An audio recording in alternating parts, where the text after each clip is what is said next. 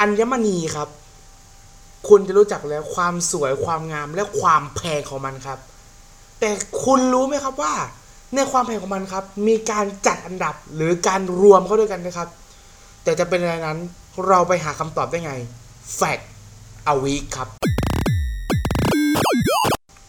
รัตนชาติครับ หรืออัญมณีนพรัตน์ครับผม เป็นแร่หรือเป็นอัญมณีนะครับผม หรืออินทรีย์วัตถุครับธรรมชาติที่นำมาเนี่ยเจียระไนตกแต่งหรือแกะสลักเพื่อใช้เป็นเครื่องประดับ มันมีความงามครับ มีความทนทานและหายากครับ โดยเขาครับจะแบ่งออกเป็น 2 กลุ่มที่เรารู้จักนั่นก็คือเพชรและพลอยครับ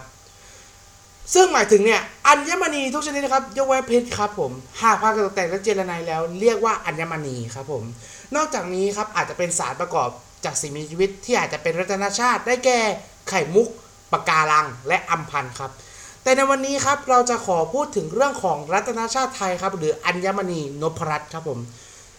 เริ่มจากที่มาของมันก่อนเลยนะครับผมที่มาของมันนะครับนพรัตน์ครับหรือนวรัตน์และนาวรัตน์มาจากภาษาสันสกฤตครับ ซึ่งพ้องเสียกับอีกหลาย ๆ ประเทศในดินแดนเอเชีย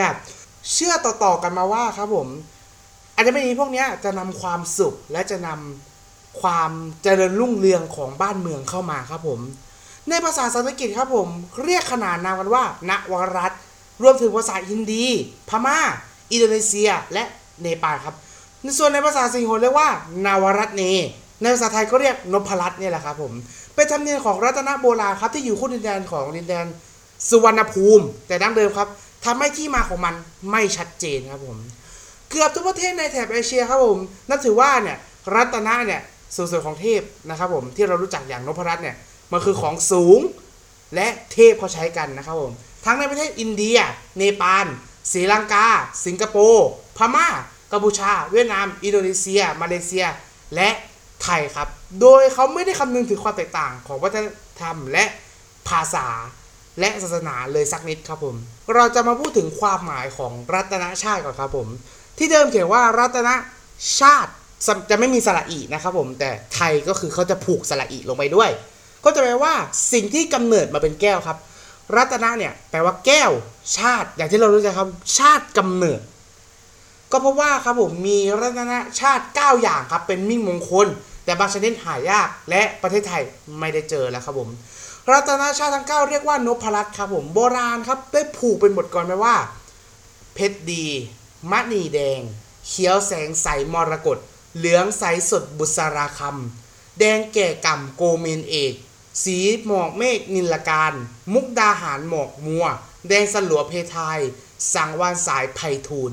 นั่นคือกลอนที่เขาผูกไว้ครับ เราจะมาแยกก่อนเลยครับ เพชรดีครับ เรารู้แน่ๆครับมันคือเพชรครับ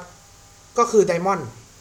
มณีแดงก็คือทับทิมหรือว่า ruby เขียวแสงใสมรกตหรือมรกตครับผม เหลืองสดใสบุษราคัมหรือบุษราคัมหรือเป็นแร่ sapphire สีเหลืองครับ แดงแก่ก่ำโกเมนเอกหมายถึงโกเมนครับ แร่รัตนชาติสีเลือดหมูหรือ garnet ครับผมสีหมอกเมฆนิลกาฬหรือหมายถึง sapphire สีน้ำเงินที่เรารู้จักกันครับ มุกดาหารหมอกมัว หรือมุกดาหรือจันทกานต์ครับผมมันคือ moonstone ฮะแดงสลัวเพทายเพทายครับผม อันนี้จะเป็นชื่อทางการหรือจะอย่างก็คือ Yellow c i r c o n ครับ สุดท้ายครับผม สังวาลย์สายไพฑูรย์หมายถึงไพทูลครับไอตัวนี้ก็คือจะเป็นที่เรารู้จักกันคือเป็นเพชรตาแมวนั่นเองครับผม ซึ่งทั้งหมดก็คือ 9 รัตนชาติครับผมทั้ง 9 ตัว เราจะมาดูกันว่า อันแรกก็คือเพชรก็คือจะมีความสอดคล้องกับนิสัยของคนราศีที่เป็นผู้นำครับ ทัพทีมครับเขาถือว่าจะสามารถเสริมดวงในด้าน ความน่าเชื่อถือ รวมไปถึงเพิ่มเสน่ห์ มรกตครับเขาเชื่อว่าเป็นอัญมณีที่สามารถเรียกเงินเรียกทองครับ เพราะความสวยและความเป็นแบบเรียบของมันครับ บุษราคำครับผมเสริมพลังและอำนาจให้แก่ผู้สวมใส่ก็คือจะดูแบบมีความเป็นอำนาจสูง มีความเป็นผู้นำอะไรอย่างนี้ โกเมนครับผมก็สามารถช่วยคุ้มครองให้แค้วคลาปลอดภัยในทุกเรื่องก็คือเหมือนแบบอารมณ์เหมือนเราใส่ผ้าครับ แต่ว่านี้ก็คือจะเป็นอัญมณีที่เขาเชื่อถือกันมา แซฟไฟหรือนินครับผม